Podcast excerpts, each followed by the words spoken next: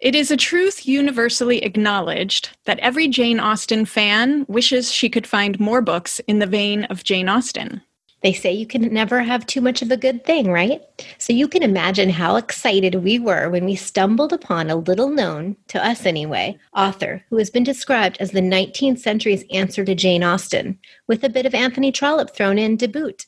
Sounds like the perfect subject matter for this week's Lost Ladies of Lit, the podcast about history's forgotten female writers.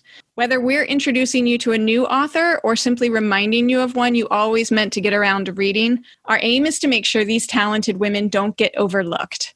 I'm Amy Helms, and this is my pal and longtime writing partner, Kim Askew. Hi, everyone. I can't wait to discuss today's Lost Lady, Emily Eden.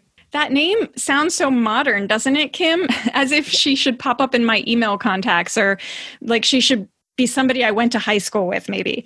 And I wish I had known her in high school because here's a perfect example of an author I never knew existed. And as soon as I started reading her most well known books, The Semi Detached House and The Semi Attached Couple, I thought, why did it take this long for me to find out about her? And that's become a recurring theme for us that broken record question, which basically prompted us to start this podcast in the first place. We wanted to shout these ladies' names from the rooftops, but we thought a podcast seems like a safer place to start. Whenever I stumble upon some new to me but generally forgotten female writer, I tend to feel a little annoyed that I've been denied all this time. Yeah, but isn't it also a little exhilarating to discover somebody like Emily Eden? It's like finding buried treasure. True, and better late than never in this case for sure. So let's raid the stacks and get started.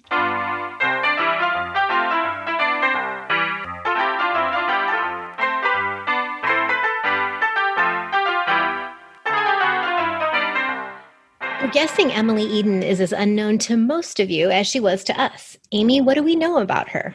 Well, she's officially known as the Honorable Emily Eden because she comes from a high ranking British family at the turn of the 19th century.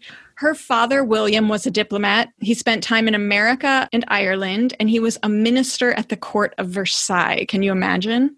Wow. He was also an ambassador to Spain and Holland. And because of all that, he was given a peerage in 1789, which resulted in the title Baron of Auckland. So by the time Emily was born in 1797, her parents had settled back on their estate in Kent called Eden Farm. Her father devoted his time to politics, and her mother was busy rearing children. She had 14 total. Eden's mother was said to be very cheerful with a great sense of humor, which is a trait she clearly passed on to her daughter. We see a lot of humor in her books.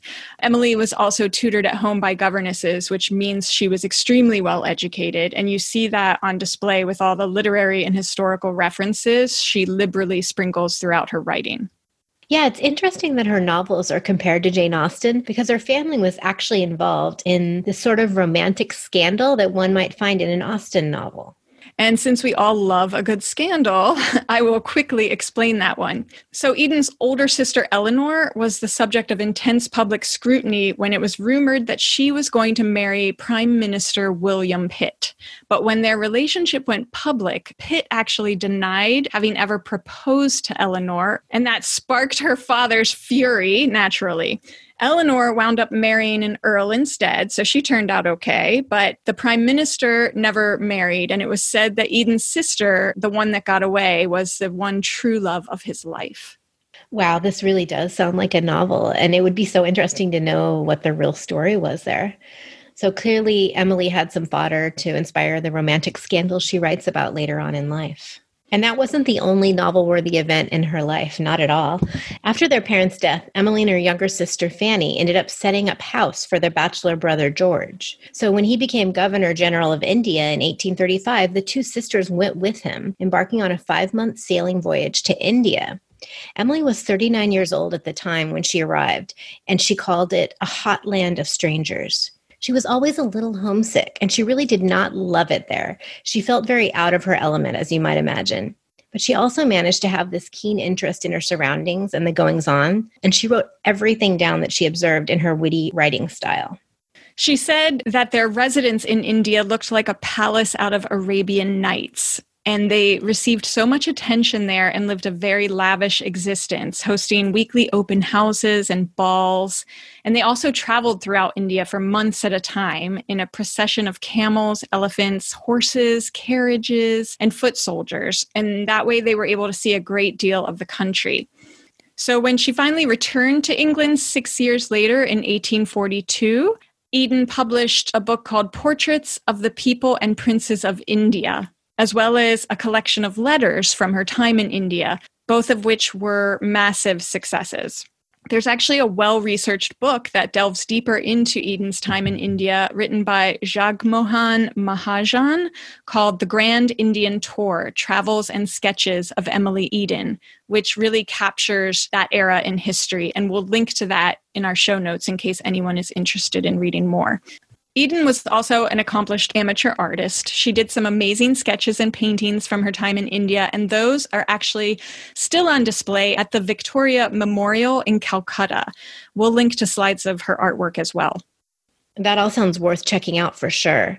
It goes without saying that Eden had a lot of experience in society, hobnobbing with influential aristocratic people. She was very familiar with and extremely engaged in British politics, despite not having the right to vote herself. And we see politics enter the plotline of her book, Semi Attached Couple. She was a pretty renowned political hostess for her party, the Whig Party, and most of her friends were members of the upper class. So now that's a pretty striking difference between her and Austen. Austen's father was a middle class clergyman who came from a much more modest social sphere. Yet, like Austen, Eden's writing focuses a lot on class and social standings and snobbery. Not surprisingly, Jane Austen, whose books were published when Emily was a young woman, was her favorite author. Unlike Austen, Eden was financially independent, so she didn't need to write to earn a living. She did it out of pure passion. Yet, interestingly enough, Eden was similar to Austen in that she never married. Serving as hostess for her single brother in her 30s and her early 40s, however, did allow her to have that sort of domestic household management role that married women of the day would have undertaken. So she was, in fact, a lady of the house as an adult. So, Kim, apparently some people hoped that Emily would have ended up being the second wife of British Prime Minister William Lamb after his wife Caroline died. So, I guess there was a possibility that she could have married. He was close friends with Emily Eden, and folks thought they might end up together, but she said she was not interested in him because she found him, quote, bewildering, and she was shocked by his profanity. Oh, goodness. Mm-hmm. Honestly, when I was reading Semi Attached Couple in particular, there were moments when I thought to myself that Eden really didn't seem to like men very much. Her portrayal of them in the book was none too flattering at times. Yes, which we'll circle back to later in our discussion. So while she may have chosen a life of spinsterhood, she was happy living with her brother and sister until they both died within three months of one another in 1849. This was a moment of true grief for Eden, and her health deteriorated quite a bit after that, in part stemming from some chronic conditions from her time in India. She was very frail physically for the next 20 years, and she rarely left the house. She died in 1869 at the age of 72. She seemed to live quite a life. Yeah, absolutely. So let's dive into the books. The Semi Attached Couple was written at the tail end of the Regency period in 1829, and The Semi Detached House was written about 30 years later. However, Semi Detached House was published a year before Semi Attached Couple, which ended up throwing Amy and I into a bit of comedy of errors as we were preparing for this episode. not the first time this has happened, by the way. No, and not the last time either, I'm sure. So, to spare you, our listener, any similar confusion, we should note that it doesn't matter which of the books you read first. Despite the similarity of their titles, they have nothing whatsoever to do with each other. They can be read in any order. When Virago Modern Classics republished these two books in 1982, the New York Times did a piece about Emily Eden, which stated The only thing more gratifying to find than a good book is a good book which has been neglected. The semi attached couple, written in 1829, published in 1860, popular for years, then largely forgotten, is a comic gem about how difficult it can be to get used to being married even if you are young and beautiful and your husband is rich and titled. Oh, yes. And I think the best way to describe these two novels is that they're what happens after the happily ever after in a Jane Austen novel. Only the happily ever after part is suddenly up for serious debate.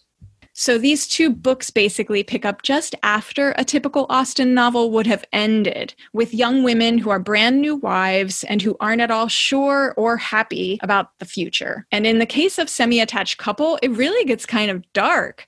We're introduced to Helen and Lord Teviot, which think Mr. Darcy for Lord Teviot, basically. And just prior to the nuptials, Helen confides to her sister in an early chapter that she is having some second thoughts about marrying him. The book reads She had accepted Lord Teviot on an acquaintance of very few weeks, and that carried on solely in a ballroom or at a breakfast. She found every day some fresh cause to doubt whether she were as happy engaged to Lord Teviot as she was before she had ever seen him. Oh boy, Houston, we have a problem. when you think about it, though, how courtships work during this time period, it's no wonder she felt this way.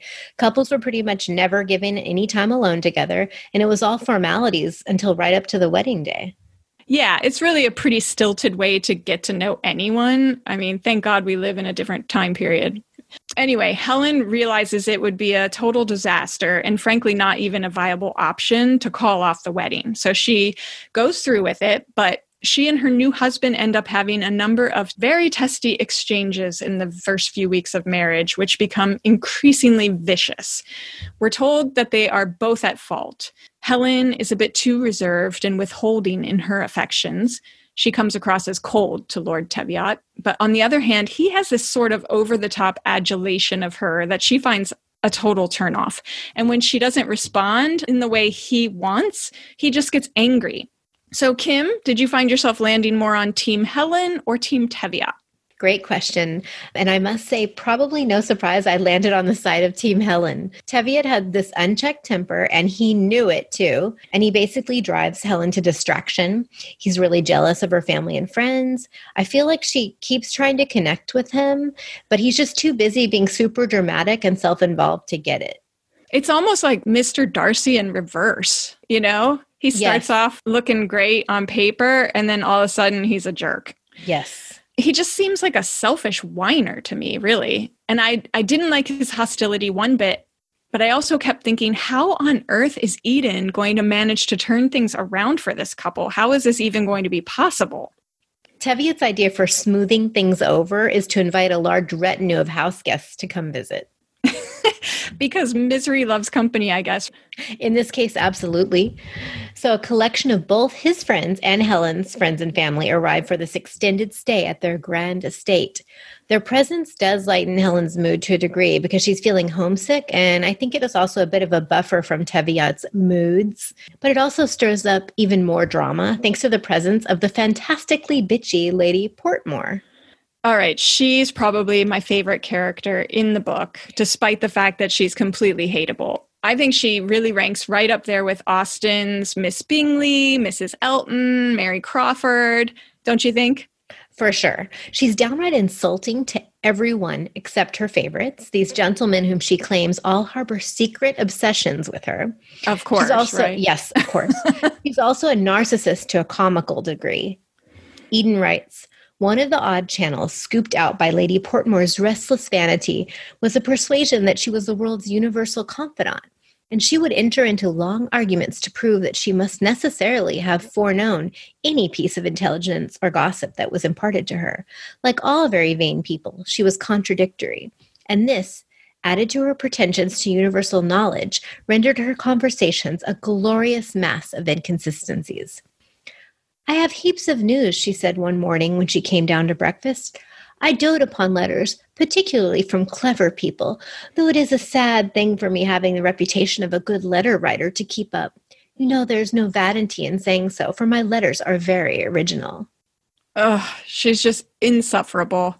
And though she really doesn't help matters when it comes to the Teviot's faltering marriage, she's kind of a paper tiger in that most people tend to just roll their eyes at her in the book. But one of the best scenes is when a woman named Mrs. Douglas, a character who comes from a lower social stratum, basically manages to run verbal circles around her. It was like a Regency era mic drop moment, if ever there was one. I loved that exchange. And Lady Portmore isn't the only person in the house party causing problems. There are two other unattached young ladies and three young men. And the men are this annoying combination of pointedly rude and narcissistically oblivious. One note I ended up jotting down was men are jerks. That's yes. like simple enough. yes. that was my takeaway. So Eliza, who is Mrs. Douglas's daughter, has a mad crush on Helen's cousin, Colonel Beaufort, but he can't be bothered to even remember her name. While she's repeating in her mind every obscure little detail from the conversations they have had, Eden writes, Little did she know that the ungrateful creature had dismissed from his mind all the conversations that had ever passed between them. So it will be when young, ignorant girls fall in love, as I grieve to say they often do with blase men of the world. Yeah, so Eden really doesn't manage to draw her male characters as well as she does her females. And there's also an occasional problem with the perspectives in this book. Every now and then we were thrust into the first person narrative of Helen's maid. It was really distracting, and perhaps it was the fault of the edition we wound up reading on Kindle. Yeah, it felt like it needed one more editorial pass, maybe. Mm-hmm. In any case, Lord Teviot ends up being called away to Lisbon to take care of some matters, which only deepens the chasm that's growing between him and his wife. And during this time, there's a bit of political intrigue that takes place amongst several characters who are running for parliament. It's pretty funny. And this is where Eden's interest in politics takes center stage. You'd think this might be a dry section of the book, but I actually found it pretty interesting, especially in the build up to our own presidential election this fall. There's a nastiness in this depiction that I found quite familiar. By the time we circle back to the drama between Helen and Lord Teviot, he is being brought back to England having fallen ill and fighting for his very life. Helen naturally rushes to his side Enter the literary trope of the high tempered man turned helpless. Kept thinking of Mr. Rochester from Jane Eyre there, of course. Yep, exactly. Meanwhile, all the other young singletons are slowly falling into the matches they are supposed to end up in. And there's no real surprise to the ending, but I'll admit I was satisfied with how Eden wraps things up, especially since earlier in the book I didn't see how any of the men deserved a happy ending. So we've already kind of noted the similarities to Austen, obviously. But I also found a lot of parallels to George Eliot and Anthony Trollope, too. Semi attached couple reminded me of a much lighter Middlemarch in that Helen and Teviot have such clashing personalities a la Dorothea and Casaubon and Lydgate and Rosamund. And then Semi Detached House reminds me of a much lighter The Way We Live Now, in that they both involve a financial scandal, and the schemy Baron and Baroness are a little bit similar to Trollope's Melmottes. Speaking of semi detached house, let's jump on over to that one. I think if I had to choose which of these two books I like better, it might be this one. It's just kind of fluffy and fun for the most part. Yeah, I actually really enjoyed them both, but I felt the same way about Semi Detached House. So it ended up being my favorite, especially the second half, because I felt like it really found its feet. There were certain characters I really loved, and I thought the subplot was a little more intriguing in house. Yeah, so, class divisions are even more of a focus in semi detached house. We start off once again with a relatively new bride, Blanche, aka Lady Chester, who finds herself on her own and pregnant when her husband Arthur is called away on a mission to Berlin. So Arthur arranges for her to live in a semi detached house while he's away rather than on their grand estate. And Blanche is certain that this new living arrangement is going to be a nightmare. She has this sarcastic vision of how bad it's going to be, and all her forecasts prove absolutely correct. But she winds up at every turn being surprisingly delighted by the horrors she imagined. Yes, her semi detached neighbors, whom she imagines are going to be so awful, are all in a tizzy when they hear that Pleasance, the name of the main residence, is going to have a new tenant. It kind of reminded me of the Bennet family's exclamations that Netherfield Park is let at last in Pride and Prejudice. But there's a little comedy of errors that happens, one of several throughout the book, in fact. When they mistakenly come to believe that Blanche is some sort of fallen woman, there are a lot of these snafus that happen that are pretty hilarious. Yeah, to me, it kept feeling like some 19th century episode of Three's Company. yeah. but once the misunderstandings are all cleared up, Blanche takes a real liking to these solidly suburban neighbors, the Hopkinsons. And despite the fact that they would not normally be welcome into the same social circles she usually keeps, she takes the two daughters, Janet and Rose, and their little cousin Charlie, who is an invalid, under her wing. Of course, this doesn't sit well with this book's social climbing mean girl, Baroness Sampson. And what a piece of work she is. Whew. The unfortunate part, though, is that Eden's portrayal of the Baroness and her husband is unmistakably anti Semitic. Yeah, and sadly, casual anti Semitism is the case with all too many books from that era, and then again, all the way through the Victorian era as well. Yeah, it's disappointing, but just a heads up that this part of the book will and should offend the modern reader. Yes. Though I did really like the redeeming member of the Baron and Baroness's household, their niece Rachel. For one, she quotes Shakespeare constantly, which annoys the Baroness to no end, and she ends up being a bit of a secondary heroine of the novel. Of course, the Baron and Baroness get their comeuppance in the end. And meanwhile, Blanche ends up helping Janet and Rose have a happily ever after with the men of their dreams, despite the concerns of her aunt, who says, My dear Blanche, I hope you're not going to turn matchmaker. Of all the dangerous manufactories in the world, that is the worst and the most unsatisfactory. By the way, I'd like to point out, Kim, that I learned a new word from this book. Okay, what is it? Spoony. Did you know what that word meant when you were reading it? No, I actually didn't know what that meant, but I wondered if it had something to do with spooning. No, actually, I looked it up and it's derived from this carved wooden spoon that in Welsh customs a man would present to his fiance. Weird. So, 19th century British slang there.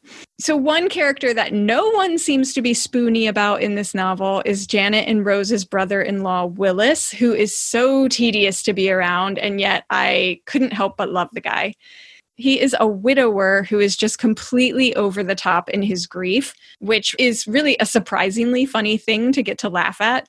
Eden writes about him. He had a passion for being a victim. When he was single, he grumbled for a wife, and when he'd found a wife, he grumbled for the comforts of a bachelor. He grumbled for an heir to Columbia Lodge, and when the heir was born, he grumbled because the child was frail and sickly. In short, he fairly grumbled poor gentle Mrs. Willis out of the world, and then grumbled at her for dying. so he actually ends up besotted with this woman who does not return the favor. And there's a really funny scene where he asks for her hand in marriage and she basically does a spit take of laughter. I loved that part of the book. yeah, that was hilarious.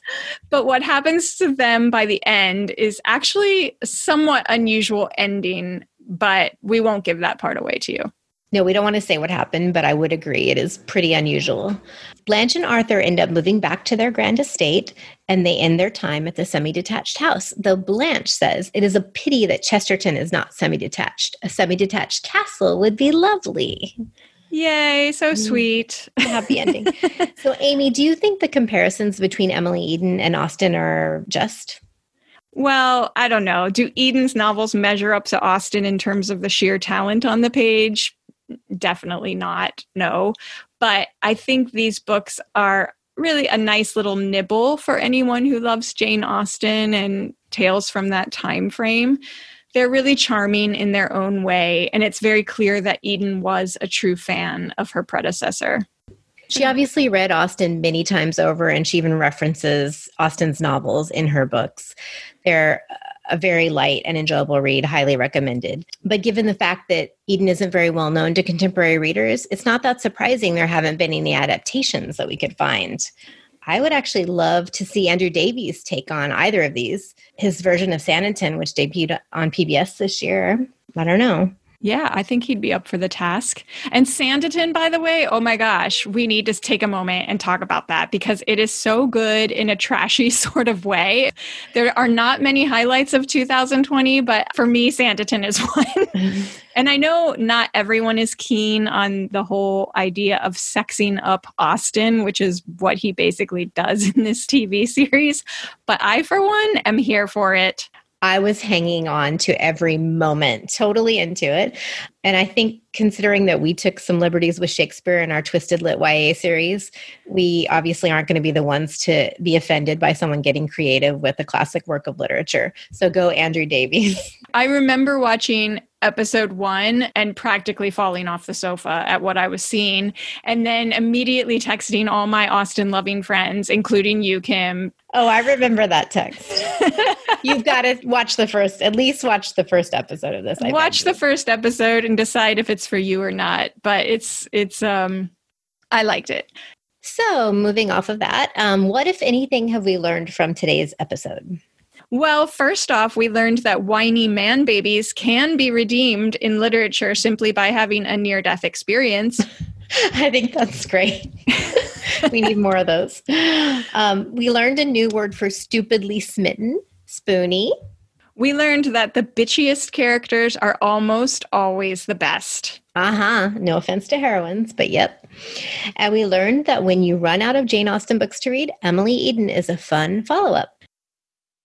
So that's all for today's podcast. For a full transcript of this episode, check out our show notes and don't forget to subscribe so you don't miss a single episode.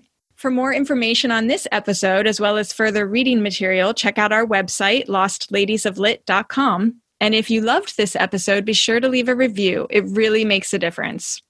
Until next time, we hope you check out Emily Eden and some of our other Lost Ladies of Lit.